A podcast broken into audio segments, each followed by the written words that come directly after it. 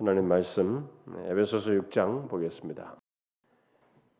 에베소서 6장 17절 자 우리 다 같이 읽도록 하겠습니다. 시작 구원의 투고와 성령의 검 곧 하나님의 말씀을 가지라 성령의 검 곧 하나님의 말씀을 가지라 자 우리가 그 동안에 전신갑주에 대해서 쭉 살펴왔습니다. 그러니까 결국은 이 10장 이하에서부터 어, 아니 6장 10절 이하에부터 내용에서 우리가 어, 쭉 살펴봤던 것은 예수를 믿는 사람은 모두 영적인 싸움의 그 자리에 있을 수밖에 없다. 왜냐하면 사단이 예수 그리스도께 속한 자들을 대적하기 때문에 그들을 대적함으로써 하나님을 대적하기 때문에 예수 그리스도를 믿는 자는 누구나 예외 없이 이 영적인 싸움을 하게 된다. 특별히 가짜들은 가짜 크리스천들은 영적인 싸움이라는 걸 사실 하지 못해요. 지식으로 알아도 영적인 싸움이라는 그 실제적인 행동은 못합니다. 영적인 싸움을 한다는 것은 하나님께 속한 자가 하는 것입니다. 그야말로 거듭난 사람이 하는 것이죠. 그런데 우리의 그 싸움의 성격이라고 하는 것은 그냥 뭐, 어, 뭐 영적인 싸움이다. 그래서 막이다. 그러면서 막 무슨 뭐 귀신을 쫓아낸다고 그래가지고 무슨 뭐 무당이라든가 무슨 뭐 이런 뭐 이게 어떤 귀신을 속했다고 하는 어떤 그런 사람들을 직접 대면해 가지고 막 그들을 막 공격을 해 가지고 예수를 믿지 않는 자기 뭐 무당이라든가 무슨 뭐, 뭐 다른 종교의 신자들 저들을 예수 믿어라 너들은 마귀다 물러가라 막 이렇게 하는 영적 싸움이 아니고 뭐 그런 요소가 일면은 있겠어요. 일면은 있겠는데 영적인 싸움이라는 것이 바로 그런 것이 아니고 우리를 향해서 다각적으로 혈과 육이 아닌 음? 정말 이 눈에 보이는 모든 실체, 문화, 환경, 남편, 아내, 자식, 직장의 상사, 어? 그리고 막 주변에 있는 많은 친구들, 그리고 우리가 접하는 문화, TV, 뭐 어떤 컴퓨터, 영상, 우리에게 접할 수 있는 모든 루트를 사용해서 그런 것을 도구로 삼고 그 배후에서 역사에서 오는 것이다. 그래서 우리의 싸움은 결국 눈에 보이는 이런 게 혈과 육이 아니고 그 배후에서 역사하는 악한 영들에 대항해서 싸우는 것이다. 바로 이런 것을 싸움의 성격이 그렇다는 거죠. 그래가지고 뭐 제가 오늘도 누구하고 통화를 하다가 그런 얘기를 하더군요. 이 소위 그 유광수 목사 그룹이죠. 이 다락방이라고 하는 거기들이 이단으로 이제 결국 정제가 됐잖아요. 네. 이단은 정제가 됐지만은 이제 자신들은 자신들만 복음을 가졌다. 이 복음을 알고 있는 우리들이 이렇게 하면 되겠느냐? 그들은 항상 복음 타령을 한다는 거죠. 자기들만이 정말 온전한 복음을 가지고 있고 지금 이 기성 교회들은 복음을 알지 못하기 때문에 다 엉망진창이고 저렇게 다 위선되고 타락하고 있다. 자기들이 바른 복음을 알고 있기 때문에 이렇게 어? 신앙생활을 제대로 하는 것이다. 이렇게 항상 가르친다는 거죠. 음. 그러면서 제가 언젠가도 얘기했다시만 그들은 바른 복음을 알기 때문에 이렇게 율법주의에 매이지 않는다. 그러면서 또 자신들은 예, 뭐술 먹고 뭐 하고 이런 것이 아주 자유롭다는 거예요. 음? 그러다 보니까 인간이라는 것은 얼마나 무서우냐면 그런 것에서 좋아요. 술 먹을 수도 있습니다. 근데 그런 것에서 자유하다 그러면서 고삐를 팍 풀어놔 버렸을 때 언제든지 인간이 좀 마음의 심적으로 어려우면 그런 것을 의존하게 돼 있는 거예요. 하나, 둘 더 먹다 보면 취하게 되는 것입니다. 그러니까 그렇게 하면서 여자 문제들이 복잡한 일이 많이 나요. 그, 그 교단에서. 이 뭐 복잡한 교회 안에서도 이 복잡한 어, 목사들부터 해가지고 이런 사람들이 많이 미끄러지는 거예요. 어? 그 교회 안에서 상상할 수 없는 일들이 많이 벌어져요. 그, 그 대표인 유광수 목사부터 옛날에 뭐 그런 에피소드가 있는 사람인 걸로 알고 있는데 뭐 최근에도 그런 에피소드가 있다고 그래요. 뭐 아니 그런 뭐 소, 루머가 있다고 그럽니다. 뭐 어떤 아, 어떤 뭐 성도와 무슨 문제가 있어요. 그, 그 여자를 외국으로 보냈다. 뭐 이런 얘기가 있다고 그래요. 근데 이제 이들이 뭔가 무너지니까 막 그렇게 복음을 안다고 그러면서 삶이 그래요. 그러니까 이제 거기는 거룩한 삶은 없다는 거예요. 복음을 안다고 하면서 그러면서 자신들이 복음을 알고 있는 사람으로서 가장 확증이 뭐냐면은 자신들이 무당이라든가 무슨 이런 조폭이라든가 이게 뭔가 이렇게 선명하게 악하다고 하는 사람들, 마귀의 권세를 뜬 사람들이 우리 여기서 다 깨어진다. 여기서 다 사람이 변화된다. 여러분 이념적으로도 베낄 수 있어요. 이념적으로도 거기는 막 주입시키기 때문에 거룩한 것은 아닌 것일 수도 있는 거예요, 여러분. 여러분 이단에 들어가도 이단의 그, 그 그걸 배우고 그들 이전의 삶의 체계를 바꿔가지고 그 새로운 삶의 체계라고 하는 것을 나름대로 가질 수, 가지면서 변화된 것처럼 보일 수 있는 거예요. 근데 막 그걸 가지고 자랑한다는 거죠. 그러면서 자신들은 이제 막 우리가 영적인 싸움, 그러니까 이런 것을 뭐 눈에 이런 것은 그 무슨 뭐 예를 들어서 술 먹고 누가 좀 약간 방탕한 이런 것은 영적이라고 생각 안 한다는 거예요. 영적이라는 것은 항상 귀신이나 무슨 소도 이런 것에 영적인 싸움을 더 잘하는 사람이 이런 사사로운 것에 우리가 마음 쓰면 되겠느냐 그런다는 거죠. 어, 자기 목사가 자기 어떤 문제가 범했, 범했는데 우리가 영적인 싸움을 하는 사람들 이런 것에 이런 것은 신경 안 써도 된다 이런다는 거예요. 허무 허무 맹랑한 말 같지도 않은 그런 주장들을 결국은 교리가 이제 이탈을 자꾸 하게 되는데. 근데 여기서 지금 말하는 것은 영적인 싸움에 우리가 예수 믿는 사람 모두 영적인 싸움의 현장에 있다 올 때 그렇게 무당이라든가 무슨 뭐 다른 종교를 따라 너희들이 귀신에게 있다 그러면서 그들을 공격한다는 면에서 싸움이 아니고 아까 말한 것처럼 문화와 우리 관계와 모든 것 속에서 나를 하나님으로부터 온전치 못한 모습 그 죄가 들어오고 유혹이 들어와서 내 자신이 죄를 범하고 하나님이 기뻐하지 않는 것을 행함으로 해서 내가 무너지도록 그래서 내가 그런 것을 통해서 비참해지도록 하는 것. 우리의 인격인 채널들을 다 사용해서 어? 감정적으로 빠지든지 뭐 이성주의에 빠지든지 뭐 행동주의에 빠지든지 뭐 이렇게 다각적으로 우리에게 와서 머뭇해물어서 우리를 비참하게 하는 이런 영적인 싸움을 한다. 바로 그런 차원이지. 무슨 무슨 뭐 귀신 타령하면서 말이죠. 무슨 성경에 나와 있는 귀신이 뭐 이렇게 누가 귀신 병든 자들 귀신이다 막 이런 식으로만 영적인 싸움을 펼쳐. 그것은 아주 일부예요. 더 많은 싸움이? 그래서 내가 그랬어요 그 사람한테. 아니 영적인 싸움을 그런 데서 하면서 죄는 영적인 싸움 아닌가? 그리고 죄는 그렇게 방만하게 지으면서 그 영적인 싸움이 더, 더 많은 영역일 텐데, 아예 삶의 전반이 대부분이 그것일 텐데, 그 영적인 싸움을 소홀히 하면서 그런 특별한 사건들에서만 영적인 싸움을 한다고? 말 같지도 않다, 이게 자기들이. 여기서 말하는 싸움, 우리 싸움이 혈과육이 아니다. 악한 영들을 대할 때는 악한 영이 바로 그런 모든 통로를 통해서 배후에서 역사하는 그 싸움을 우리가 하는 것이다. 라고 하는 것이죠. 그랬을 때, 이렇게 그 악한 마귀는 그 배후에서 그렇게 싸움의 주체자로 있으면서 결국 많은 괴계, 마귀의 괴계를 발휘해서 대상자들을 끼고 주변에서 어떤 이런 많은 수단들을 사용해서 우리에게 넘어뜨리려고 한다. 그럼 어떻게 해서 이걸 대적해야 되느냐? 우리가 적극적으로는 주 안에서와 그 힘의 능력으로 강건해지는 것이 우리가 그 싸움을 이길 수 있는 길이다. 그리고 또 소극적으로는 뭐냐? 방어적인 차원에서는 전신갑주를 입는 것이다. 그러면 전신갑주는 무엇이냐? 그걸 우리가 여섯 가지로 쭉 살펴왔습니다. 쭉 살펴왔죠.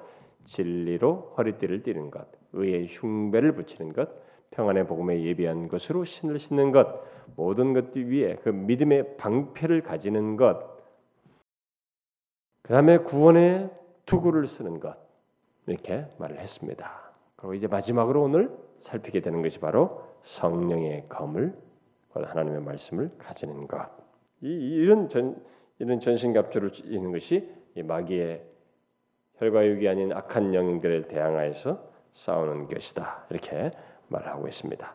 자, 그동안 살폈던 내용 중에 이제 마지막 내용을 오늘 보겠습니다. 오늘 본문에서 말한 이 성령의 검은 전신갑주를 이루고 있는 이제 앞에서 이것까지 합쳐 여섯 개인데 나머지 다섯 가지 방어 무기와 좀 몇 가지 면에서 다른 면이 있습니다. 어, 어떤 다른 면이냐면은 다른 갑주들은 우리 몸에 이 어떤 전부든 어떤 특정 부위든 간에 보호해 주는 것들이지만 성령의 검은 보호해 주는 성격이 방어적인 것이 있지만은 특정 부위를 보호하는 것이 아니고 그런 것이 아닙니다. 또 다른 갑주들은 방어하는 데 있어서 적의 특정한 방식의 어떤 공격을 물리칩니다. 이 우리의 어떤 마음을 우리의 이런 전 이 전인격을 건드린다든가 뭐 지성의 어떤 뭐 한다든가 뭐 우리가 각각 살펴봤다시피 어떤 특정한 방식, 특정한 부분을 공격을 하는 것을 이제 방어하는데 사용되지만 예를 들어서 흉배는 가슴을 보호하고 투구와 신은 각각 특정한 부위를 이제 보호해 주죠. 그러나 이 검은 몸의 어떤 부위를 보호해 주거나 큰 방패처럼 몸 전체를 보호해 주는 것이 아니고 그 적이 어떤 특정한 동작을 방어해서 보호하지 않고 적 자체를 대항하는 것입니다. 적 자체를 물리치고 제압하는데 도와주는 그런 무기라고 할 수 있습니다. 그런 면에서 달라요. 한 가지 덧붙이면은 음, 이 검은 다른 방어 어, 무기들과 달리 공격적인 성격을 가지고 있습니다. 칼이기 때문에요. 검이기 때문에 나머지 다섯 가지는 공격적인 성격이 없어요. 그러나 이 검은 방어적인 것도 있지만 공격해 오는 것은 뭔가 방하는 성격이 칼이라는 것은 칼로 찌를 때 방하는 성격이 있듯이 어떤 방어적인 것도 있겠지만은 여기서 지금 특성상으로 이 방어의 다른 요소들이 다 있는 가운데서 검을 말하고 있기 때문에 공격적인 성격을 어, 강조하고 있습니다. 따라서 우리는 이 검으로서 적의 공격을 방할 뿐만 아니라 동시에 물리치며 공격할 수 있습니다. 공격할 수도 있어요. 그래서 야고보서 4장에서 어, 마귀를 대적하라 이렇게 말하는 것이죠. 적극적인 용어가 거의 이런 것과 관련해서 나오는 겁니다. 그러면 그가 피할 것이다. 피한다는 것은 도망간다는 거예요. 적극적으로 대적하는 것을 얘기하죠. 그게 바로 뭐, 왜 이런 말이 나오느냐면 적극적인 대적의 표현이 왜 나오느냐면은 성령의 검으로 대적하는 것 때문에 그렇습니다. 성령의 검으로 대적하게 될 때 마귀는 피한다는 것입니다. 도망간다는 거예요. 바로 이런 면에서 우리는 마귀의 공격에 적극적으로 대항할 수 있고 필요를 가지고 있습니다. 따라서 여러분 마귀에게 너무 위축되거나 수동적으로만 있어서는 안 됩니다. 오늘 본문에서 말하는 성령의 검을 사용해서 적극적으로 대적하고자 해야 된다는 거죠. 우리 그리스도인들이 물론 우리는 마귀에 대한 태도에서 마귀의 그 힘과 능력과 세력을 알므로 인해서 뭐 지나치게 겁을 먹어서도 안 되고 또 마귀가 막 참 이렇게 우리가 배우고 나니까 야 정말 엄청나구나. 그래 가지고 내가 어찌 마귀를 이기겠느냐 예, 그런 그런 마귀를 이렇게 하면서 너무 겁을 먹고 수동적이 취할 것이 아니고 또 그렇다고 해서 어떤 사람들은 또 내가 그리스도인이기 때문에 나에게는 아무 염려가 없다. 나는 어차피 마귀가 나를 공격, 나는 이기지 나를 못한다. 그러면서 뭐 그리스도인이라는 이유도 자신감 있게 자신감만 가지면서 여기서 이 조심스러움이랄까요? 마치 스스로 섰다 생각하는 것처럼 마치 선줄로 생각하는 이런 어리석음을 범해서는 안 된다는 거예요. 우리는 어, 그 과신하지 않으면서 동시에 두려워하지 않고 대적하는 이런 일이 있어야 된다. 바로 이제 적극적인 면에서는 이 성령의 검을 사용함으로써 그렇게 해야 된다는 것이죠. 자, 그러면 우리들이 마귀의 공격에 대응하기 위해서 사용해야 하는 성령의 검은 구체적으로 무엇을 말하겠어요? 무엇을 말할까? 자, 본문에서 설명하고 있죠. 본문에서 성령의 검을 무엇으로 묘사하고 있습니까? 하나님의 말씀이다. 이렇게 말하고 있습니다. 자, 이것은 우리가 이미 살폈던 전신갑주의 첫 번째 내용인 진리, 허리띠로 묘사한 진리와는 구별되는 것이다라고 이미 제가 말을 했습니다. 진리, 하나님 말씀. 어? 뭐 진리가 그거고 하나님 말씀이 그거 아니냐? 이렇게 말할 수 있는데 지금 여기서는 구별하고 있습니다.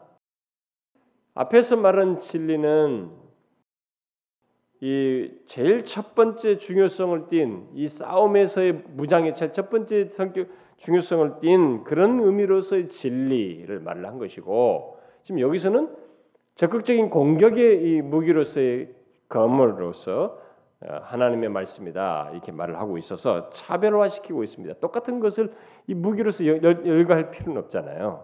바울은 그것은 아닌 것입니다. 여기서 그렇게 말하지 않죠. 자, 그럼 뭐냐? 무슨 차이가 있다고 그랬어요? 진리로 허리를 띠는 것은 결국은 예, 사단의 공격에 대해서 우리가 구원받은 자라고 하는 것. 어? 우리는 하나님께 속해서 구원받은 자라고 하는 이 사실이기 때문에 바로 구원의 어떤 핵심적인 진리, 그 구원의 전 방법과 계획과 그 모든 내용을 말한다고 할 수 있습니다.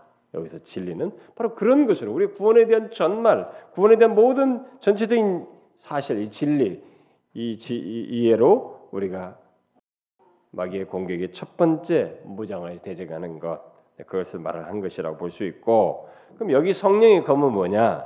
이것은 결국 하나님의 말씀이라고 말한 것처럼 기록된 하나님의 말씀에 대한 우리의 상세한 지식, 성경에 관한 상세한 우리의 지식이라고 말할 수 있습니다.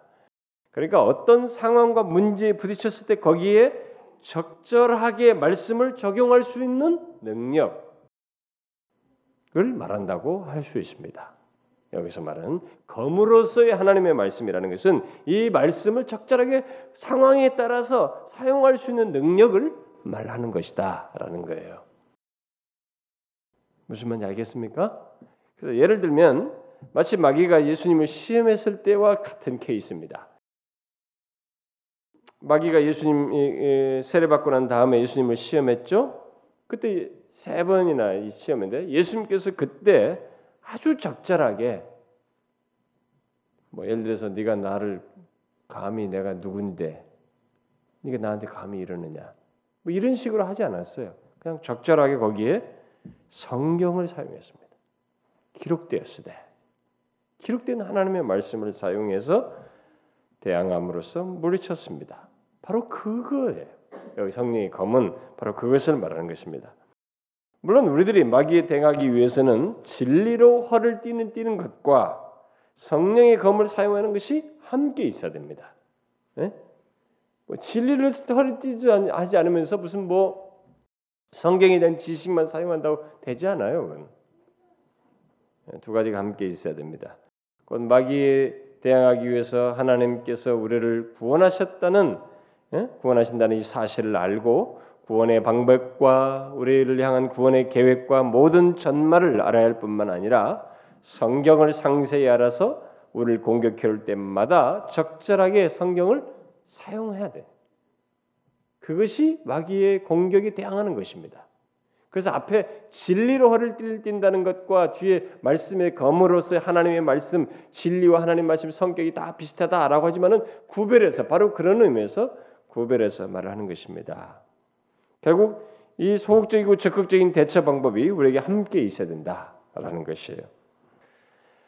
아, 그래서 오늘 본문에서 말하는 이 성령의 검, 곧 하나님의 말씀을 이게 적극적으로 사용하는 것이 함께 있어야 된다는 것입니다. 마귀의 공격에 대항하기 위해서.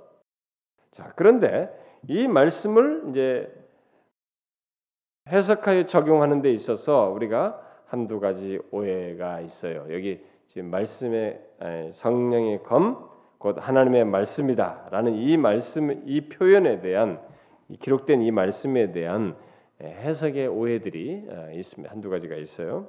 그걸 먼저 지적해 드리면 어떤 잘못된 영어 번역 성경 같은 것에서 이제 흔히 볼 수 있고 또 그런 번역의 취지를 가지고 있는 많은 사람들이 이제 범하는 실수인데 뭐냐면은 여기 하나님의 말씀이라는 말을 하나님께로부터 오는 말씀이다라고 해석하는 거예요. 하나님께로부터 오는 말씀이다. 이렇게 해석하는 사람들입니다. 성령의 검은 오늘 본문 말대로 그냥 그냥 하나님의 말씀이에요. 그런데 이것을 해석을 한 겁니다. 아예 번역을 그렇게 했어요. 이 하나님의 말씀이라는 것은 검으로서 하나님 말씀이니까 하나 어떤 필요가 있을 때 싸워야 할 때 하나님으로부터 오는 말씀을 말하는 것이다. 이렇게 그것을 자신들이 유추해가지고 상상을 생각을 해서 그렇게 해석을 한 거예요. 영어 번역 어떤 번역 성경에도 그런 식으로 번역을 해놨고 실제로 그렇게 생각하는 사람들이 있습니다. 그럼 여러분들이 생각할 때 아니 하나님의 말씀이나 하나님께로부터 오는 말씀이나 무슨 차이가 있습니까? 그럼 비슷한 거 아닌가요? 여러분들 그렇게 생각할지 모르겠습니다. 아니에요. 다릅니다. 이들이 말하는 취지와 달라요. 성령의 검을 하나님께로부터 오는 말씀이라라고 생각을 하게 되면 그렇게 말하는 사람들은 보통 기록된 말씀을 생각하는 것이 아니고 여기 지금 이 기록된 하나님의 말씀을 생각하는 것이 아니고 기록된 말씀에 기초해서든지 아니면 추가적으로든지 아니든지 그 기록된 말씀에 기초하지 않든지 신비스럽게 떠오르는 것 자기 안에서 또는 자신이 공경에 처할 때 떠오르는 어떤 말씀이나 느낌 같은 것, 그때 적절하게 거기서 내 마음에 갑자기 편안하게 하는 느낌. 아, 마귀가 이렇게 어려움이 혼란이 왔는데 그때 싹 생각이 정리되게 내 마음에 싹 떠오르는 것들, 막 이런 것들을 말한다고 생각하는 거예요. 그러면 여러분 실제로 많은 사람들이 이런 일을 하잖아요. 마귀의 공격이 있다면 너무 어렵다 힘들었는데 아 그때 나에게 싹 떠오르는 어떤 말씀이 있어가지고 근데 이게 뭐 성경이 근거인지 모르지만 하여튼 유사한 뭐 그것이 그 유사한 것이고 또 어떤 그때 싹 나에게 어떤 정리되는 뭔 느낌이 있다. 음? 아 바로 이것을 말하는 것이다. 여기서 말하는 것은 그래서 하나님께로부터 오는 말씀이다. 이렇게 해석을 하는 거죠. 이건 위험한 것입니다. 오늘날도 이런 식으로 성경을 이렇게 해석하는 그렇게 하면서 이게 적용하는 사람들이 굉장히 많아요. 여러분, 우리들이 이렇게 하나님의 말씀을 펼쳐서 우리들이 범하는 오류를 이렇게 지적하니까 지적이 되는 거지. 미안하지만은 오늘날 우리들 예수 믿는 사람들이 정말로 무지해요. 정말로 무지합니다. 얼마나 무지한지 몰라. 이런 부분에 대해서 분별할 눈들이 없어요. 그냥 그렇게 하면 기독교적이다, 신앙적이다 생각하는. 그래서 우리가 하나님의 질을 부지런히 알고 배워야 되는 거예요.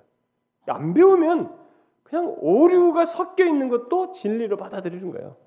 그래서 따라가는 것입니다. 그래서 제가 진리를 체계적으로 배워야 된다고 말하는 거예요. 그리고 하나님의 말씀을 너무 감성적으로 이렇게 설교 20분짜리 예화 몇 개 듣고 재밌게 듣고 막 이런 거 이런 식으로 신앙생활은 안 돼요. 응? 하나님의 진리는 충분히 우리의 이 이지를 관통해서 우리 감성과 전 인격에 싹 스며들고 설득이 돼야 되는 거예요. 우리 심령에 와 닿아야 돼요.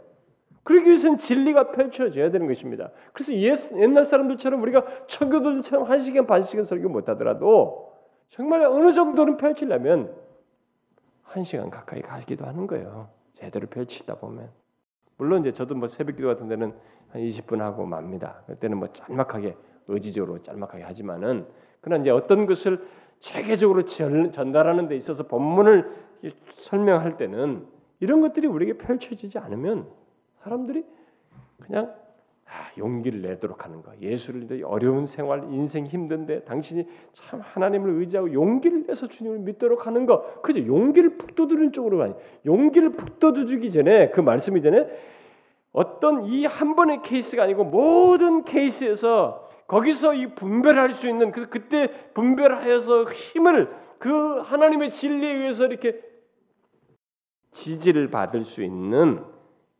진리에 대한 체계적인 이해가 있어야 되는 거예요. 그래서 제가 교리반 얘기하는 것입니다, 여러분. 그래서 그동안 미뤄왔던 교리반을 여러분들에게 하는 거예요. 여러분 교리반, 여러분들 우리 교인들은 사실 교리반을 많이 한 셈이에요. 근데 중간에 온 사람들이나 좀 못했지 어떤 식으로든 여러분들은 우리 교회에서 대부분의 설교와 제가 교리적 체계를 최소한 언급을 하거든요. 이 설교에서 모든 것에서 우리들은 배웠지만 제가 이번에 특별히 가르치는 것은 다음 주부터 시작하는 그 내용이 뭐냐면은 아주 기초적인 교리를 전체적인 틀을 다 집어넣도록 하기 위함이에요. 이걸 가지고 있어요. 그러니까 조각적인 지식이 아니라 하나의 프레임이 처음부터 끝, 끝까지 이것을 그래서 제가 시험을 본다는 거예요. 마지막에 가서 숙지를 했는지 안 했는지 떨어뜨릴 거예요. 중간에 이것은 제가 장난치는 게 아니고 진짜 여러분을 위해서예요. 정말 숙제. 왜냐하면 이것은 아주 최소예요. 이것을 더 크게 확장하면 이것에 좀 더 상세한 내용으로 들어가면은 한 다섯 배에서 일곱 배 분량이 돼요. 근데 그렇게 줄인 것의 최소를 가지고 여러분들에게 공부를 제가 시키는 것이니까 그래서 내가 보니까 오전 반도 될 것 같더라고요 숫자가 오전 반까지 이제 이렇게 하게 되는데 저는 여러분들을 이거 하기 위해서 제가 많은 걸 이제 희생을 하는 거예요. 수요 예배도 제가 아마 못할 가능성이 많아요. 왜냐면 오전 반이 수요일 하기 할 가능성이 있기 때문에 그런데 꼭 통과하셔야 돼요. 숙제가 되도록 우리 교회 유아세례 받는 부모들이 막 그 많은 양을 다 외우잖아요. 여러분 아시죠? 이 사람들 유아세례 고시라는 말을 하는데 진짜 제가 물어보면 어떤 사람들은요 토시 하나 안 틀려요. 다 외워요. 지금까지 한 세 커플 정도가 거의 막 뭘 물어봐도 처음부터까지 쫙 그걸 다 외웠어요. 제가 속으로 그냥 칭찬 나중에 많이 수고했습니다만 했지만은 속으로는 제가 탐복했어요. 그렇게 돼요, 여러분. 우리가 하나님의 진리를 최소 체계라도 가지고 확실하게 가지고 있어야 됩니다. 뭐 근거도 없이 뭐 믿음도 없는데 억지로 막 그걸 외우게 하면 문제가 되겠지만은 알고 있는 것을 체계적으로 갖기 위해서 외우는 것을 꼭 필요해요. 왜 이러냐면은 지금 이런 식으로 우리가 신앙생활을 하거든요. 그 분별을 못하는 거예요. 말씀의 검을 사용하는 게 아니라 오히려 사단이 그, 그 오용하는 것에 휘말려 있어요. 사용치도 못하는 거예요, 아예. 그래서 떠오르는 것이 아 이게 그거구나. 거기서 정리하고 말아버려요. 아니 본문에서 말하는 성령의 검은 그런 의미가 아닙니다. 그리고 또 다른 오해는 뭐냐면 이 성령의 검, 곧 하나님의 말씀이라는 것을 성령은 곧 하나님의 말씀이다. 라고 이해하는 거예요. 이 본문의 근거에서 성령은 곧 하나님의 말씀이다. 맞아요, 틀려요, 여러분? 여러분들 이렇게 물어보면 뭐 비슷하게 맞는 거 아니에요? 아까 뭐 하나님의 말씀이나 하나님을 도는 말씀이나 그것도 비슷한 것 같고 여러분들은 잘 감이 안 오죠. 하나님의 말씀은 바로 하나님 자신을 드러내고 그분으로부터 기인한 것이니까 그리고 자신을 하나님 자신을 표현한 것이라는 면에서 동등한 권위를 가지고 있습니다. 하나님의 말씀은 바로 하나님 자신과 동등한 권위를 가지고 있고 하나님 자신과 동등한 것으로 말할 수도 있어요. 그러나 성령이 곧 하나님의 말씀이다. 이렇게 말하는 것은 그건 잘못된 것이에요. 그렇게 해석한다는 거죠. 어떤 사람들이. 여러분 근데 특별히 하나님의 말씀 이게 말씀을 지칭할 때는 성경에서 요한복음을 보면은 성령도 아니고요. 또 설사 말씀을 지칭할 때는 말씀이 육신이 되어 우리 가운데 거하심에라고 했을 때 말씀이 태초에 말씀이 계시니라. 이때 그 말씀을 그렇게 말씀으로 묘사한 것은 누구를 지칭한 거예요? 예수 그리스도죠. 예, 여러분 말 말이라고 하는 것은 뭐예요? 이쪽에서 저쪽에 전달하고 뭔가를 이해를 관계 속에서 관계 속에서 유통하는 거잖아요. 통용하는 커뮤니케이션. 그렇게 하면서 이해를 갖게 하고 관계를 확실하고 더 서로를 알게 하는 이런 영역이잖아요. 그러니까 그 당대에 쓰는 그런 용어적인 개념을 가지고 그 표현을 쓰는 바로 예수 그리스도가 하나님과 우리 사이에서 바로 그런 위치를 가지고 계신 분이라는 면에서 말씀이다라고 한 것이에요. 음? 그래서 예수 그리스도를 말씀이다라고 말을 한 것입니다. 예수님은 길이다, 진리다, 생명이다, 양의 문이다. 뭐 이렇게 자기를 am 뭐로 이렇게 많이 말씀하시는데 바로 그분을 말씀으로 이렇게 말한 것. 네, 그래서 예수 그리스도를 말씀이라고 말한 것은 있지만 성령이 곧 하나님의 말씀이다라는 것은 가당치 않아요. 성경에 없는 것입니다. 그러나 성령을 곧 하나님의 말씀이라고 잘못 해석하는 그런 일들이 있어요. 비록 말씀이 항상 성령 하나님과 함께 임하게 되고 주어지기는 하지만 그렇다고 해서 말씀이 곧 하나님이다. 성령이 곧 하나님 말씀이다 이렇게 말하지 못해요. 그러면 본문에서 말하는 것은 무엇인가? 자, 이것은 성령께서 주시는 검, 곧 하나님의 말씀인 성경을 말하는 것으로서 말씀을 가져라라는 것은 바로 하나님의 말씀인 성경을 붙들라, 사용하라 예? 그런 의미죠.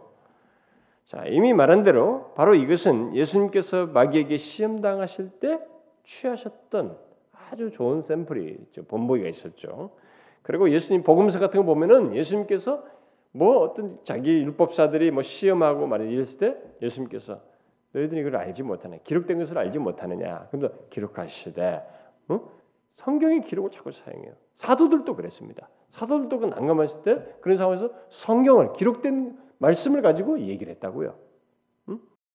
모든 것이 다 검을 사용한 것이에요, 진짜. 그 상황에 대해 적절하게 하나님의 말씀을 여기 사용한 것입니다. 그래서 예수님이 사용했던 그 마귀기 시험 당할 때도 그 신명기 같은 거 아시잖아요. 그 신명기 이런 구약을 다 알고 있었던 거죠. 신명기 말씀을 사용하신. 더 좋은 것도 많고 인용할 때도 많겠지만은 신명기 그 말씀을 아주 적절하게 사용해서 마귀를 대항했던 것입니다. 자, 그러면은 여기서 이제 한 가지 질문이 생길 수 있겠습니다. 그것은 왜 성경을 성령이 주신 검이다라고 말을 하는가?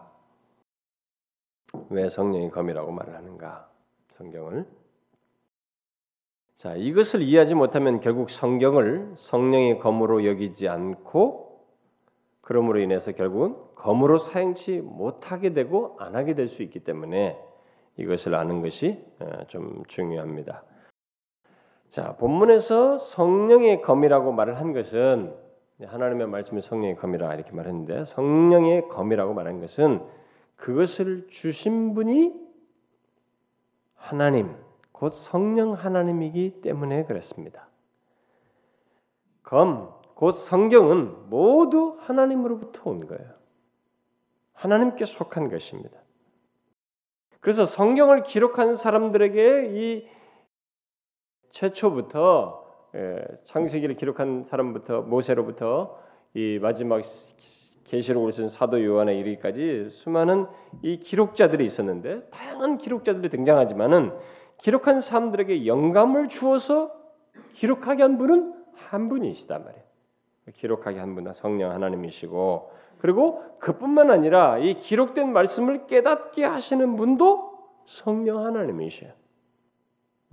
그러니까 아무 생짜배기 말 아무도 모르는 사람 뭘 모르는 사람이 예수를 믿기지 모르는 사람이 이 하나님의 말씀을 깨닫게 된다. 이게 어디서 기인하느냐 이게 그게 바로 성령 하나님이 하시는 거예요. 그뿐만 아니라 그 본문을 이렇게 성경에 있는 것을 바르게 이해할 수 있도록 이게 잘 바르게 해석해서 이해할 수 있도록 하는 이런 그 해석할 수 있도록 역사하시는 분 또한 성령 하나님이에요. 특히 더 나아가서 이 성경을 우리들이 바르게 사용할 수 있도록 어떤 어려운 상황과 위험 상황에서 적절하게 이 말씀을 사용하도록 역사하시는 분도 성령 하나님이에요. 그래서 성령이 검입니다. 성령이 그래서 성경을 성령의 검이라고 말하는 것입니다. 이것을 좀 더 상세히 조금만 덧붙여 볼까요? 다시 우리가 디모데후서 3장 16절 유명한 그 말씀이죠. 모든 성경은 하나님의 감동으로 되었습니다. 모든 성경은 하 나님의 감동으로 됐다. 그러니까 성경에 이 기록된 모든 성경은 성령 하나님이 근원이셔요. 그분의 감동에 의해서 우리가 여기 감동을 때는 inspire 됐다고 하는데 우리가 여기서 영감이라죠. inspiration 하면 영감이라는데 그가 우리에게 덕 그 기록자들에게 이게 인스파이어 이게 자신의 그 영감을 불어넣으셔서 이렇게 기록토록 하신 것이죠. 그래서 각자가 가지고 있는 것들이 문체도 있고 뭐 이런 것도 다 있지만은 그런 사상들이 있지만 거기에 전달하고자 하는 메시지를 오류가 없도록 이렇게 그들을 통해서 쓰게 아, 기록하도록 하셨던 거죠. 그래서 베드로후서 1장에도 보게 되면은 경의 모든 예언은 바로 성경의 모든 예언은 사사로이 풀 것이 아니다 이렇게 말하는데 왜 그래요? 그건 사람에게서 기인한 것이 아니기 때문에 하나님으로부터 기인했기 때문에 사사로이 풀어서는 안 된다. 예? 누구에 의해서 풀어내? 그 푸는 것은 성령의 거원해야 된다. 막 그런 얘기를 동시에 내포하는 거죠. 자, 바로 이런 사실 때문에 하나님의 말씀이 마귀를 대항하는 무기가 되는 것입니다. 기, 기, 근원이 성령이시기 하나님이시기 때문에 마귀를 그렇게 강력한 존재인 마귀를 대항할 수 있는 무기가 되는 거예요. 인간이 탁월한 지식으로 왔으면 그것이 아무리 탁월해도 사단은 고순칩니다. 오히려 사단이 이 세상에 탁월한 지식들을 가지고 인간을 수도 없이 넘어뜨렸거든요. 합리주의, 이성주의, 무슨 주의, 뭐 과학으로 어? 다윈의 그 종이 기원 책 하나로 막 사람들을 다 무너뜨려 버렸잖아요. 어? 인간의 신의 창작물이 아니라 이 진화됐단 말이지. 이 종이 기원 하나 가지고 막 사람들 그 당대에 얼마나 많은 사람들이 기독 교회로부터 벗어나게 했습니까? 떠나게 했습니까? 사단은 모든 지식을 사용해요. 철학 지식, 과학 지식, 수많은 지식으로 다 사람들을 무너뜨리는 그러니까 인간의 탁월한 지식으로는 사단을 이길 수가 없어요. 근원이 하나님으로부터 온 그 말씀으로서만이 사단을 대항할 수 있는. 그래서 사단을 대항하는 검이다라고 말하는 거예요. 여기서 성령의 성령의 검이다. 인간의 붙은 기인에서는 그런 말을 쓸 수가 없어요. 또 고린도전서 2장 같은 걸 보게 되면은 하나님께서 우리에게 은혜로 주신 것을 어떻게 알게 되는지에 대해서 말하는데 그것은 바로 우리가 하나님께로 온 영을 받았기 때문에 하나님께서 주신 것 은혜 하나님에게 하나님에게께서 은혜로 우리에게 주신 그것을 알 수 있게 된다 이렇게 말하고 있습니다. 여러분 하나님께로서 온 영을 우리가 받지 않으면 이런 영적인 것들을 알 수가 없어요. 깨달을 수가 없습니다. 성령이 아니고서는 하나님께서 우리에게 주신 이런 영적인 신비한 것, 그러니까 하나님에 관한 어떤 것들, 바른 것들, 영적인 것들을 우리는 다 이해하지 못합니다. 알 수 없어요.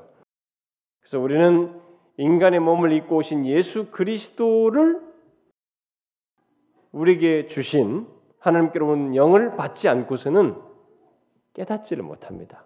그게 무슨 말입니까? 나 예수를 아는데요. 예수 그분이 어떤 분이신지 그분의 존재의 실체와 그가 성육신하시 구원주이신 이런 구원의 모든 핵심의 내용이 바로 그분과 맞물려 있는 이 영적인 비밀을 알지를 못해요. 깨닫지를 못합니다. 하나님께로부터 온 영을 받지 못하면 깨닫지 못해요. 그래서 여러분 이게 비, 놀라운 것입니다. 음? 그건요 세상적인 지식이 밝지 않아도 똑똑하지 않고 세상에서 뭐 명문대학 나오고 좋은 대학 안 나오고도 실자 무식증이라 한글 겨우 아는 사람이라 할지라도 설자 그 한글 몰라도 상관없어요. 그렇더라도 하나님께로부터 영 받은 사람은 예수 그리스도에 대한 이 비밀을 알게 됩니다. 깨닫게 돼요. 그것은 결국 우리가 그래서 예수 그리스도를 깨닫게 된다는 것은 오직 하나님께로부터 온 영을 받음으로 성령에 의해서 가능하게 되는 거예요. 성령이 아니고서는 예수를 주라 할 수 없다고 그랬죠. 깨달을 수도 없고 주라고 할 수도 없어요. 그래서 여러분 그런 내용들이 많이 나오죠. 여러분 고린도서를 한번 보세요. 고린도전서 2장을 한번 보세요. 고린도전서 2장 자 6절부터 한번 봅시다. 먼저 6절부터 12절까지 한번 한 절씩 교독해 볼까요? 6절부터 12절까지. 그러나 우리가 온전한 자들 중에서 지혜를 말하노니 이는 이 세상의 지혜가 아니요 또 이 세상에 없어질 관원들의 관원의 지혜도 아니요. 오직 비밀한 가운데 있는 하나님의 지혜를 말하는 것이니 곧 감추었던 것인데 하나님이 우리의 영광을 위하여 만세전에 미리 정하신 것이라. 이 지혜는 이 세대의 관원이 하나도 알지 못하였나니 예수 그리스도의 지혜는 아무도 몰랐던 거예요. 가난들 세상의 가난들이 만일 알았다면 영광의 주를 십자가에 못 박지 아니하였으리라. 기록된 바 하나님이 자기를 사랑하는 자들을 위하여 예비하신 모든 것은 눈으로 보지 못하고 귀로도 듣지 못하고 사람의 마음으로도 생각지 못하였다 함과 같으니 오직 하나님이 성령으로 이것을 우리에게 보이셨으니 성령은 모든 것, 곧 하나님의 깊은 것이라도 통달하시느니라. 사람의 사정을 사람의 속에 있는 영 외에는 누가 알리요? 이와 같이 하나님의 사정도 하나님의 영 외에는 아무도 알지 못하느니라. 다시 읽어봅시다. 우리가 세상의 영을 받지 아니하고 오직 하나님께로 온 영을 받았으니 이는 우리로 하여금 하나님께로서 우리에게 은혜로 주신 것들을 알게 하려 하심이라. 다 뭐예요? 그러니까 여러분이 예수 그리스도를 알고 깨닫게 됐다면 그것은 성령 하나님이 그렇게 하신 거예요. 하나님께로부터 온 영이 영을 받았기 때문에 그분께서 그 사람 안에서 깨닫게 하셨기 때문에 깨닫는 거지. 우리 자생적으로 깨닫지 못해요, 여러분. 그래서 제가 교회 나오는 사람들에게 제일 첫 번째 이제 제기하는 문제가 예수 그리스도를 아느냐는 거예요. 정말 예수 그리스도께 예수 그리스도가 어떤 분이신지를 아느냐. 특별히 그가 십자가를 통해서 지시는 이 공생의 이 성육신을 통해서 드러내신 구속의 비밀, 특별히 십자가를 통해서 보이신 십자가와 부활 속에 있는 이 비밀을 아느냐? 묻는 거예요. 가장 줄이고 줄이고 일단은 핵심의 핵심을 들으면 그 얘기인데 최소한 먼저 이것에서라도 자기와 관련된 이 비밀이 무엇인지 알고 이 비밀이 자기와 관련되는 것을 아느냐라는 거예요. 이걸 모르면 그건 뭐 그 사람이 지식으로는 박식할지 몰라도 성령이 없어서 그래요. 하나님께서 온 영을 받지 못해서 그랬습니다. 그래서 그런 사람들은 거듭나야죠. 다시 태어나야 돼요. 제가 최근에 어떤 사역자들 한 몇 사람의 사역자들이 하소연하는 내용을 잠깐 들었는데 그게 뭐냐면은 아니 교회를 이렇게 자기가 섬기 교회를 있는데 진짜 뭐 하나님의 이 복음에 대해서 설교를 안 한다는 거예요. 거의 교회가 그렇게 큰 교회인데 거의 없다는 거예요. 그 자기가 작심을 하고 이제 십자가에 대해 설교를 했대요. 복음에 대해 설교를 했대. 그러면서 이제 거듭남의 피를 했대나요? 예, 뭐그 양반은 어쨌든 저이 우리 제 설교를 와서 다 듣는다고 그래요. 어떤 교회 사역자인데 목사님인데 저희 인터넷에 들어와 설교 다 듣는답니다. 근데 설교를 했대요. 그동안 담임 목사님 불러가지고 다음부터 그렇게 설교하지 말라고 그랬다는 거죠. 그리고 신방 가거든 5분을 넘기지 말라든가 5분을 넘기지 마라. 설교는 5분 내에 하고 매뉴얼이 있다는 거예요. 신방 매뉴얼이 쫙 있는데 어, 뭐 하고 그리고 그 설교 내용 속에는 반드시 복을 포함시켜라. 그게 신방 매뉴얼이라는 거예요.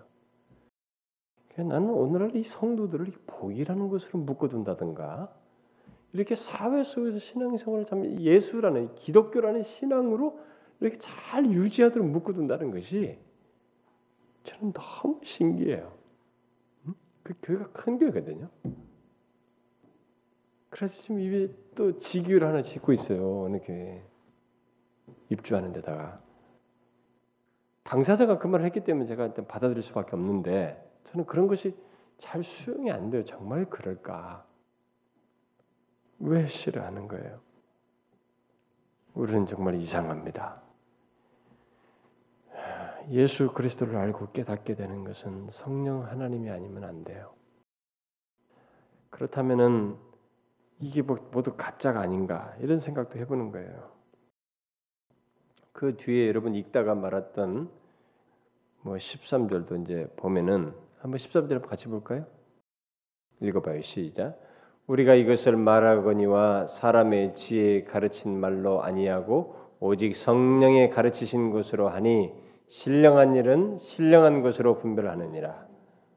뭐이 사람도 사도도 이제 성령의 가르치신 것으로 한다. 내가 사람의 가르친 건 아니고 그래서 신령한 일은 신령한 것으로 분별한다. 이렇게 말하지 않습니까? 그러네 그에 반해서 뒤에 14절에 나오는 바요. 육신에 속 육에 속한 자.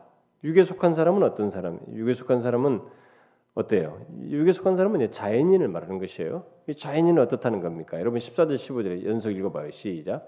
하나님의 성령의 일을 받지 아니하나니 저희에게는 미련하게 보임이요 또 깨닫지도 못하나니 이런 일은 영적으로라야 분별함이니라. 신령한 자는 모든 것을 판단하나 자기는 아무에게도 판단을 받지 아니하느니라. 그러니까 육에 속한 자들은 뭐예요? 하나님의 성령의 일을 받지 못해요. 이걸 그래서 설교 들으면서도 이 사람들이 십자가를 얘기한다, 뭐 복음을 얘기한다, 따분하다 이거예요 그런 게. 요즘 너무 재밌는 이슈들이 많은데 왜 그런 거 있잖아, 뭐 어? 그런 얘기를 하고 내 우리 현실 속에 있는 간지러운 것들이 너무 많은데 현실 속에 필요하고 내 마음이 힘들고 근데 이런 것을 좀 타치해 줘야지. 아니 왜 그 원리적인 얘기를 하느냐? 이 원리적이라고 자꾸 생각하는 거예요. 복음을 얘기하는 것이 돼서. 그러니까 이게 이제 대세가 그렇게 딱 돼버리고 나니까 진짜 원리적인 얘기로밖에 안 들리는 거예요. 그래서 우리가 그 사람이 바보가 돼버렸어요. 그렇게 사단에게 싸우기는 그냥 매 패배하는 거라고 사실 우리가 패배하는 거예요. 대세가 패배하는 대세라고. 아니 여러분 왜 이걸 못 받는다는 거예요? 왜 영적인 내용들을 못 받아들이고 복음적인 내용을 수용을 못 한다는 것입니까? 사람들이. 뭐 여러분들이 우리 교인들이야 뭐 나한테 매 이런 얘기 들어서 오히려 이런 것이 질려 가지고 그런 좀 이상한 사람이 와가지고 싹 긁어주면 여러분들은 더 막 야 은혜 받았다고 막 더 좋아할지 모르겠어요.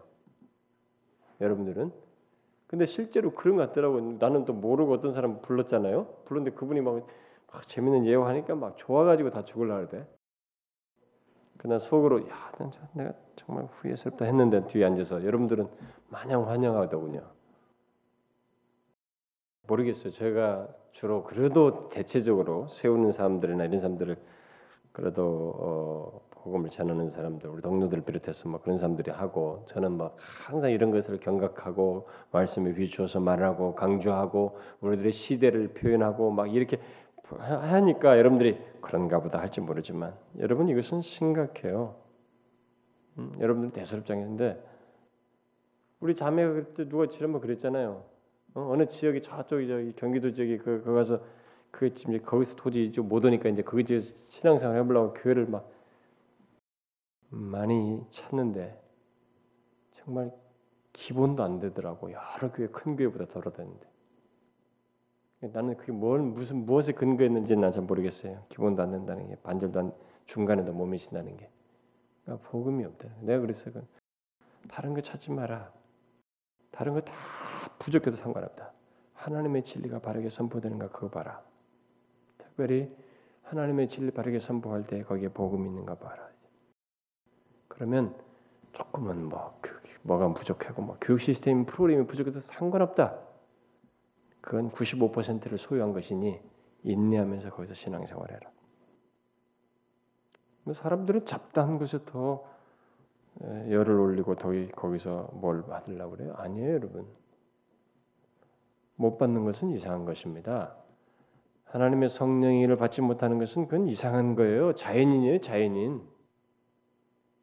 왜 그리 설교를 그렇게 힘들어하냐고요. 제가 어느 교 집회 갔는데 부교육자가 막 목사님 원래 우리는 이, 시간에 설교 20분인가 25분인가 못 넘습니다. 근데 제가 미리 목사님들 말 안 했습니다. 근데 저도 이거 끝나고 가면 목사님 가고 나면 제가 혼날 걸 알지만 목사님 신경 쓰지 말고 그냥 하십시오.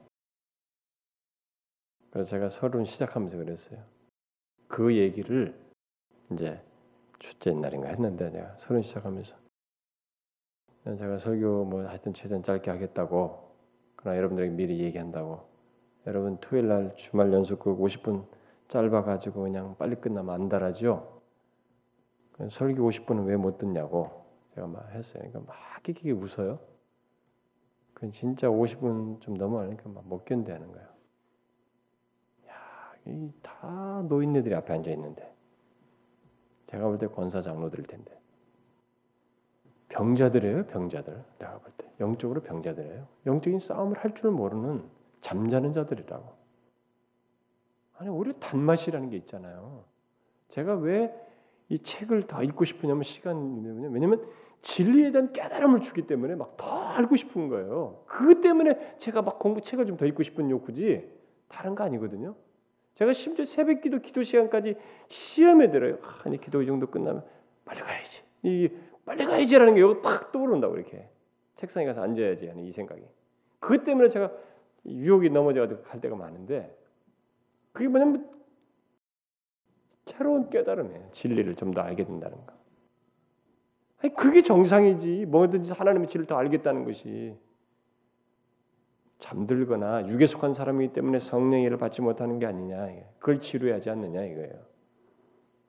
성령 하나님이 모든 말씀의 근원이시면서 우리에게 은혜로 주신 모든 것, 바로 영적인 모든 것들을 이 하나님의 기록된 말씀을 우리에게 알게 하십니다. 특별히 예수 그리스도를 알게 하셔요. 그리고 더 나아가서 그 하나님의 말씀을 바르게 해석할 수 있도록 하시는 분 또한 성령 하나님이라는 거죠. 그래서 성령의 검이라고 하는 거예요. 세상적으로 똑똑하다고 해서 하나님의 말씀을 깨닫고 바르게 해석하는 것은 아닙니다. 여러분 아무리 지성인들도 이거 바르게 하지 못해요.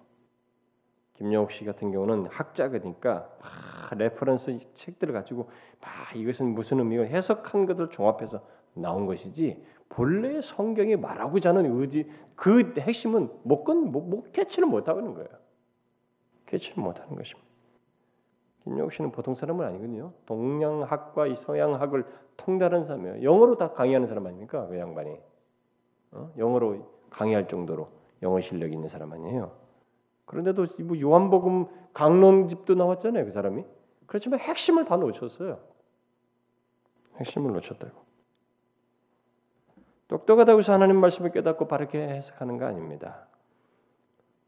우리가 그 앞에 13절에서 읽었다시피 신령한 일은 신령한 것으로만 분별하게 됩니다. 그러니까 성령을 떠나서는 하나님의 진리를 바르게 분별할 수 없다는 거예요. 이래서 성경은 성령의 검이다라고 말하는 것입니다. 그러나 성경을 성령의 검이라고 한 것은 더욱 적절하게는 성령께서 하나님의 말씀을 올바르게 적용하도록 돕고 역사하신다는 면에서 더욱 그렇습니다. 성경을 성령의 검이라고 말하는 게 주된 이유가 바로 이거예요. 우리가 하나님의 말씀을 지식적으로 아는 것으로 보아서는 안 돼. 어? 지식적으로 아는 것으로서 멈춰서는 안 되는 것입니다. 그것을 올바르게 사용하는 사용하는 것, 바로 그것을 도우시고 우리 안에서 역사하시는 분이 성령 하나님이셔요. 성령 하나님이십니다. 특히 마귀의 공격에 대해서 적절하게 사용하도록 도우시는 분이 성령 하나님이십니다. 그래서 성령의 검이다 이렇게 말하는 거예요. 자 여기서 이런 내용을 보게 될 때 그러면 성령의 검으로서의 말씀 이런 게 한 걸 볼 때 말씀을 이렇게 깨닫고 사용하도록 이 하시는 분이 바로 성령이시다라는 걸 알게 될 때 하나님의 말씀과 성령이 함께 항상 있다는 것을 여기서 보게 됩니다. 자, 제가 이런 얘기 참 많이 했습니다. 하나님의 말씀과 성령은 서로 분리해서도 안 되고 둘 중에 어느 한쪽으로 치우쳐서도 안 돼요. 왜냐하면 성격상 떼울 수가 없기 때문에 그래요. 항상 같이 있어야 되기 때문에 그렇습니다. 그렇지만 이것을 지금까지 교회 역사에서 여러분부터 지금까지 사람들이 말씀과 성령을 분리하거나 한쪽을 한쪽으로 치우치는 경향을 드러냈어요. 그러므로 인해서 많은 오류도 났고 어려움도 많이 겪었습니다. 여러 케이스가 있지만 대표적인 케이스 중에 하나가 뭐냐면 지금까지도 영향을 미치고 있는 소위 inner light라고 하는 거야. 내적인 빛을 추구하는 요즘 관상기도 이런 사람들이 다 내면의 빛을 추구하는 건데 이게 다 어디서 왔느냐? 이게 가장 대표적인 그룹이 뭐냐면 퀘이커예요. 퀘이커기도. 이 퀘이커 구도들이 청교도 시대가 끝날 무렵에 조지 폭스라는 사람이 예, 우리나라에 번역된 순교사와 그 책도 쓴 사람이에요. 그 초기에는 이 사람이 상당히 건절했습니다. 청교도 중에 그 보편적인 토양 속에 있었던 사람인데 후반에 가지고 변질됐죠. 이게 뭐냐면은 하나님의 말씀을 상대적으로 소홀히 한 거예요. 이 균형이 이 사람에게 깨진 것입니다. 그 대신에 내적인 빛, 성령의 조명, 즉시 받는 말씀 이런 것들을 더 중시했던 것입니다. 이들의 시, 이들의 시각에서 이제 본문을 이게 해석하게 되면 성령의 검, 곧 한, 이것은 하나님의 말씀이 아니고 하나님께로부터 온 말씀이 되는 거예요. 진짜로 이들의 시각에서 보면. 근데 여러분 오늘날에도 이 퀘이커 교도로 거기서 끝나는 게 아니고 퀘이커 교도들의 이런 신학적인 체계가 신비주의에 싹 물들어 들어와 가지고 지금 신비주의 영향 아래서 사람들 다 그거예요. 여러분 아시나요? 모르죠? 한국 교회 안에는 이런 퀘이커 교도의 영향을 그 뿌리 안에 있는 뭐 리차드 포스터 제가 신비주의 특강 했잖아요. 리차드 포스터 이번에 또 우리나라 지금 지금 지금 와서 특강하고 돌아다니 여러 교회요. 리차드 포스터가 요즘 그, 그 이전에 이렇게 빈번하게 오지 않았어요. 작년인가도 왔었는데 또 그만큼 한국 교회가 이제 리차드 포스터를 너무 좋아하는 거예요. 그 사람이 꽤 그것도 체계를 가지고 이 관상이든 뭐든지 이 내면의 이런 것들 다 주장하는 사람이거든요. 레노바레 운동하면서 이번에 지금 와서 또 여러 개 순회하고 있어요. 여기 얘기했잖아요. 수지의 큰 교회부터 말이죠. 그 양반을 추구하고 이렇게. 그게 뭐냐면 이, 이 사람들이 다 이 퀘이크교들 라인에 있는 거예요. 그 사상을 가지고 있는 것입니다. 그래서 오늘날 보면은 성령께서 이 주신 말씀이라고 하면서 사람들이 직통 계시를 받았다는 직통파가 있고 목사들 속에서 직통 계시파가 있어요. 어? 그리고 성령께서 직접 주신 말씀이라고 하면서 새로운 예언을 주장하는 예언자 운동이 요즘 아주 유행이죠. 한국에서. 그리고 보편적인 성도의 신앙생활에서 내적인 빛을 추구합니다. 내적인 어? 하나님께서 내면에서 어떤 것을 나한테 비추시고 말씀하시고 조명해 주신다는 거죠. 그래서 여기서 내면에서 생기는 어떤 감동이라고 하는 뭐 이런 것을 바로 하나님의 계시 수준으로 거의 받아들여요. 심지어 어떤 선교 단체 같은 경우는 제가 이 종류 얘기했지만은 이렇게 그룹이 있다든가 심지어 목사 설교자도 그렇게 하기도 하는데 사람들 모인 데서 오늘 여기 있는 모인 사람 중에 어떤 자매가 이런 마음이 그 자매에게 어떤 문제가 있는데 하나님께서 제게 감동을 줘 어떤 모 자매에게 이런 말씀을 하라고 감동을 주셨습니다. 그러면서 마치 자기 안에 내면에 어떤 빛이 지금 조명됐는데 이게 마치 하나님께서 새로운 예언적인 것을 준 것처럼 이렇게 말을 해요. 조그마한 소그룹 기도 모임에서도 그러고 이 조그만 전체 뭐 중보기도 모임에서 딱 리더자가 나와가지고 그런 식으로 말을 해요. 그런 것이 마치 하나님의 신령한 역사이고 성령의 역사인 것처럼 말하는 거예요. 우리가 어느새 기독교 안에 이런 것들이 싹 들어와 있는데 너무 웃긴다는 거예요. 이게 분별을 하는, 게, 하는 것이 아니라 이 성령의 검을 왜곡시키고 있다는 거예요. 치우친 것이에요. 그런데 그런 치우침만 있는 것이 아닙니다. 반대로 성령 하나님 말씀을 소홀히 하고 성령으로 치우친 것뿐만 아니라 반대도 있어요. 성령을 무시하고 하나님의 말씀만을 강조하면서 하나님의 말씀을 기계적으로 이렇게 사용하고 또 문자적으로 사용하는 그룹들이 있어요. 문자주의자들. 그래서 죽은 지식으로 죽은 지식으로서 하나님의 말씀을 하는 거예요. 하나님의 말씀에 대한 지식은 아는데 막 이걸로 다 들이밀기만 하는 거예요. 문자주의예요. 어? 다 하나님 말씀주의에 빠지는 거죠. 그래서 죽은 교리를 가지고 이 성경 지식을 칼처럼 휘두르는 거예요. 그래서 그런 것에 대해서 바울이 말했잖아요. 의문은 죽이는 것이요. 의문이라는 것은 영어로 문자예요. 문자. 예. 의문은 죽이는 것이요. 영은 살리는 것이다. 상, 영이라는 것은 그 성경이 말하고자 하는 내용이죠. 예. 성령의 본래 의도. 그건 살린단 말이죠. 그 사람들이 문자를 문자에 그 어, 깨달게 될때 예, 이게 문자에만 자꾸 이제 붙들게 되고 매달리게 될 때, 그래서 성경만 강조하게 될 때 어떤 일이 벌어지냐면 말씀이 성령의 검이 되기는커녕 오히려 마귀의 괴계의 도구가 돼버려요. 얼마나 웃깁니까? 하나님 말씀을 가지고 큰 얘기를 하는데 정작 사단의 도구가 되는 거예요. 오늘날 뭐 성령 운동, 은사 운동 또 그것에 대한 반동으로 말씀 말씀 말씀하면서 말씀주의 문자에 치우치는 것 이런 것들은 모두 말씀과 성령을 한쪽으로 치우치는 거예요. 그리고 분리시키는 것입니다. 어, 뭐 성령 요즘 성령만 자꾸 얘기해요. 성령님 안녕하세요. 성령님 반가워. 성령님 무슨 뭐 성령님 관련 책들 나오는데 이것이 너무 웃기는 것이에요, 여러분. 성령과 말씀을 분리시키 분리면 안 돼요. 분리가 안 될 때 성령의 역사는 하나님의 말씀의 체계 안에서 모든 것을 하기 때문에 이렇게 감각적이나 이렇게 치우치고 감정주의나 인간적인 그런 쪽으로 치우치질 않아요. 이 계시 자체가 그런 것을 허용하지 않고 있거든요. 그런데 우리들이 지금 그런 현상이 많습니다. 결국 그 가운데서 누가 재미를 보고 있는 거예요? 마귀가 재미를 보고 있는 것입니다. 마귀는 그 가운데서 혼란을 불러일으키고 많은 사람들이 그래서 넘어가고 있습니다. 여러분 마귀를 대항하려면 또 균형 있게 신앙생활을 하려면 말씀과 성령을 분리해서는 안 돼요. 우리 한쪽으로 치우쳐서도 안 됩니다. 우리 같이 혹시라도 말씀을 강조하면서 우리들이 성령을 소홀히 한다든가 성령께서 우리 안에서 이 말씀을 모든 것을 조명하시고 우리를 작용하시고 우리 안에서 역사하시는 이것의 발원자이신 성령을 소홀히 한다면 우리는 위험한 사람이 돼요. 결국 우리도 혼란의 오류에 빠지게 되는 것입니다. 예수님으로부터 시작해서 사도들과 교회를 그 이후에 1세기 사도 초대교회 이후로 교회를 계속 세워왔던 모든 사람들, 뭐 어거스틴이나 종교학자들이나 청교도들은 모두 예외 없이 성령의 검을 균형 있게 제대로 사용한 사람들이었어요.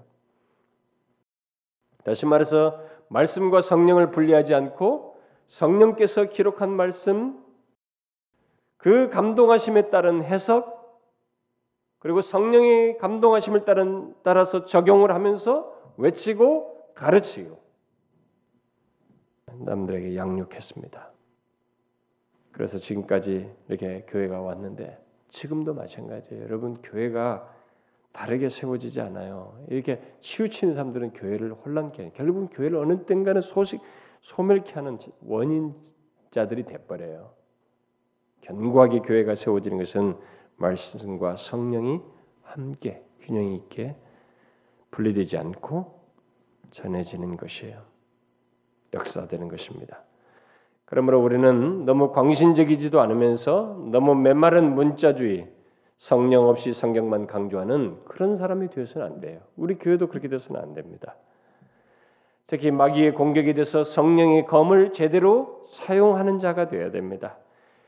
현재뿐만 아니라 앞으로 우리는 그 필요를 더욱 많이 갖게 될 거예요. 앞으로 더 많이 갖게 될 것입니다. 여러분 마귀는 우리를 다양한 사상과 지식으로 뭐 철학 지식이든 과학적 지식이든 또 사회 통념이나 문화를 사용해서 그야말로 세상의 모든 것을 가지고 우리를 공격해서 넘어뜨리려고 할 것입니다. 정말 혈과 육이 아니라 이 모든 것을 배후에서 역사하면서 우리를 넘어뜨리려고 할 것이에요. 우리가 그 공격에 대응할 수 있는 것은 다른 길이 없어요. 여기 다 제시해 준 바대로 에베소서 말씀대로입니다. 전신갑주를 입는 것이요 특히 성령의 검을 사용하는 것입니다. 그러므로 성령의 검을 여러분 잘 사용하십시오. 여러분들이 어떤 어려움이 있고 시험이 오고 막 유혹이 오고 할 때 항상 이 하나님의 말씀을 사용하라는 것입니다. 성령의 검은 말씀을 사용하라는 것. 여기 검은 구원의 방법에 대한 전체적인 지식이 아니라 바로 우리 주님께서 시험 당하시며 성경을 인용하고 그 특정 문제에 적절하게 사용하셨던 것처럼 그 대답하셨던 것 같은 능력을 말한다고 제가 그랬습니다. 바로 그런 능력을 발휘해야 되는 것입니다. 그런데 하나님께서는 그 검을 우리에게 주셨어요. 성령을 사용할 수 있는 그 능력을 우리에게 주셨습니다. 그리스도인들은 모두 그 검을 가지고 있어요. 다시 말해서 우리 그리스도인에게는 성경이 열려 있습니다. 얼마든지 이 성경을 기록된 말씀을 통해서 깨닫고 감동받고 그것을 활용할 수 있도록 이것이 우리에게 모두 열려 있어요. 그러나 넌 크리스천들에게는 열려 있지 않습니다. 자신들이 아무리 읽어봐도 이해도 되지 않고 해석도 되지 않고 활용할 수 있는 소스도 안 돼요. 근데 우리는 모두 다 활용할 수 있는 소스가 되고 있습니다. 크리스천들은 그래요. 성경이 우리에게 열려 있다고요. 성령께서 깨닫게 하시고 그것을 사용할 수 있도록 우리 안에서 계속 역사하시고 도우신다는 것입니다. 따라서 우리는 성령의 검을 잘 사용하기 위해서 성경에서 자기가 좋아하는 말씀만을 밀죽을 줄 긋고 그것만 뭐 알려고 하고 뭐 이렇게 해서는 안 되고 모든 성경을 알아야 돼요. 이런 면에서 우리는 성경을 체계적으로 알아야 되고 진리 체계 곧 교리를 알아야 할 뿐만 아니라 성경 전체를 알아야 합니다. 뭐 저야 뭐 여러분들에게 어떻게 하면 균형 있게 말씀을 가르칠까, 뭐 굉장히 생각하면서 항상 가르치는 사람들. 여러분들은 하나도 그게 생각하지 모르지만 저는 나름대로 애를 써요. 진리, 교리, 그다음에 성경이 각 권별, 그래서 구약을 쭉 그동안에 금요일마다 구약을 다 해오고, 그러나 신약의 비중을 두어서 그런 구약이 다 신, 신약이 구약을 내포하고 있기 때문에 이 주일 낮 예배나 이런 시간들은 대체적으로 신약을 강론하는 쪽으로 많이 가고 그러면서도 진리 체계를 말하는 이 지금 제가 그런 태도를 취하고 있는 거예요. 특별히 교리를 여러분들에게 자꾸 그 알라고 하는 것도 바로 이런 면에서 그래요. 그래서 우리가 체계적으로 알아야 돼요. 그래야 할 때 성령 하나님은 우리가 시험 당할 때 어려워 힘들할 때 적절한 말씀을 우리에게 주시고 깨닫게 하시고 또 생각나게 하셔서 어? 그 바로 성경 말씀으로 우리를 인도하십니다. 우리가 그렇게 알게 된 말씀으로 우리를 인용.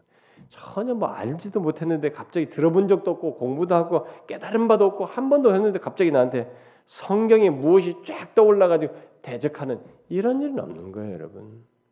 아, 그렇게 하나님의 역사니까 뭐 그렇죠. 주권적인 면에서 혹 가능할 수는 있겠어요. 있을 수는 있겠습니다. 그러나 하나님은 그렇게 우리 몰인격적으로 막 기계적으로 뭘 하시지 않아요. 우리가 인격적인 교통 속에 사시거든요. 그러니까 우리가 꾸준히 이 진리를 알게 되고 수고하는 가운데서 막 깨닫게 성령이 감동 주신 그것이 다음에 활용되는 것이에요. 그 여러분이 수련의 말씀 듣고 나서 수련의 말씀이 여러분들이 아, 살기 힘든데 그 말씀이 여러분들에게 역사하잖아요. 아, 우리 일상 속의 삶에 하나님께서 역사하고 계시잖아. 그 신비를 깨닫게 되고 그래서 하는 거 아닙니까? 제가 어떤 분이 굉장히 힘들어하셔서 응? 제가 그걸 듣게 했습니다. 우리 교인이 아닌데 어, 교회 오래 다니시고 교회 중직자이시고 그냥 너무 영적으로 힘들고 이제는 막 손도 힘도 안 써지는 그냥 뭐 새로운 걸 해도 또 뭐안될 것이 뻔하고 너무 반복돼 왔기 때문에 그냥 삶도 무례하고 정말 모든 것을 끝내버리고 싶고 막 이런 상태에 있는 사람에게 제가 뭐 더 말해도 안 되겠지만 그래도 한번 말해보자 해서 이게 좀 들어보라고 했습니다. 한 두 개쯤 듣고 저한테 두 개 들었는데 뭐 어떤 것이 저한테 참 유익했습니다. 뭐 이 정도만 오더라고요. 그래서 서둘러서 다 들으십시오. 미루지 말고 차 안에서 듣지 말고 빨리 다 뒤에까지 다 듣고 나한테 한번 연락하십시오. 네. 문자. 며칠이 한 2, 3일 있다가 연락이 왔어요. 목사님, 다 듣고 연락드린 겁니다. 정말 저에게 너무 적절한 말씀입니다. 다시 해볼게요. 자기를 너무 비추어대 너무 은혜가 됐대요. 그게 뭡니까? 성경 말씀으로 우리를 인도하는 것입니다. 오늘날 예언자 운동자들이라든가 어떤 선교 단체 선교 단체들처럼 하나님이 오늘 내게 말씀하셨습니다. 그렇게 말하면서 자기 느낌을 가지고 말한다거나 이런 거 아니고 성령 하나님은 하나님이 계시하신 하나님의 그 계시된 말씀으로 우리를 인도하십니다. 그래서 성령이 검 하고 나서 곧 하나님의 말씀이다 한 거예요. 하나님의 말씀으로 우리를 인도하셔요. 그러면 여러분 하나님의 말씀 속에 잠기고자 해야 됩니다. 부지런히 하나님의 말씀을 읽고 배우고 더 알고자 해야 돼요. 읽는 것만으로 부족하고요. 깨닫고 더 많이 많이 알고자 해야 돼요. 단순히 막 뭐 신학을 공부하듯이 공부로만 하는 게 아니고 그래서 오히려 신학생들이 막 학문을 서 학교 숙제 내고 막 이렇게 하다 보니까 은혜가 안 돼요 그때는. 이제 절절하게 필요로 하면 자신의 삶을 돌아면서 공부를 막 욕구가 더 알고 싶고 막 이렇게 하면서 진짜가 되는 것인데 여러분들은 그런 거잖아요 여기서 뭐 신학 공부 시키는 것도 아니고 네, 제가 그러니까 여러분 더 깊이 알고자 하세요. 그래서 모든 마귀의 괴계에 성령이 검, 그 알게 된 하나님의 말씀을 이 검으로 사용해서 마귀의 괴계에 대항하라는 것입니다. 아시겠어요, 여러분? 여러분과 저는 사는 날 동안에 이 마귀의 공격에 노출돼서 살아갈 수밖에 없어요. 전신갑주를 취하고 성령의 검을 사용하는 것이 그렇게 대항하면 저가 피하는 것입니다. 피하리라. 도망간다는 것이죠. 아, 이 말씀의 검을 사용하는데 도망간다는 거예요. 그, 그 거물급이 우리보다 훨씬 이 계략이 탁월한 자가 능한 자가 도망간다는 것입니다. 왜? 성령으로부터 기인한 말씀입니다. 성령의 검이거든요. 우리의 검이 아니라. 그렇기 때문에 도망가는 거예요. 하나님의 것이기 때문에 하나님의 검으로 한 것이기 때문에 도망가는 것입니다. 이걸 믿고 정말 하나님의 말씀에 더욱 더 잠기고자 하세요. 예? 그만큼 유익이 큽니다. 정말 피상적으로 성경을 알고 피상적으로 하나님 말씀 듣고 피상적으로 예배하고 그러면 여러분은 밥이에요. 사단의 밥이야. 너 많이 알지? 너 이게 조금 알잖아. 그 조금 아는 거 가지고 오히려 좋은 쪽으로 사용하는 게 아니라 나를 더 비참하게 만드는 쪽으로 사용해 버려요. 바르게 체계적으로 알아야 됩니다. 그만큼 우리가 이 검을 더 잘 사용할 수 있어요. 여러분 모두 그러길 바래요. 기도합시다. 하나님 아버지, 우리에게 이 성령의 검을 주어 마귀의 다양한 공격이 있지만 거기에 대항할 수 있는 그런 지위와 능력을 주셔서 감사합니다. 우리가 이 복된 것을 소유했음에도 불구하고 마귀의 괴계에 참 무차별하게 넘어지는 어리석은 일이 없도록 오히려 이 성령의 검 하나님의 말씀을 사용하여 마귀의 괴계를 대적하여 유혹에 넘어지지 아니하고 견고하게 서는 저희들 되게 하옵소서. 참 우리의 생각을 혼란케 하는 교묘한 신앙적인 옷을 입고 영적인 듯한 모습으로 다가오는 모든 마귀의 괴계를 분별하여 대항하는 저희들 되게 하옵소서. 예수 그리스도의 이름으로 기도하옵나이다. 아멘.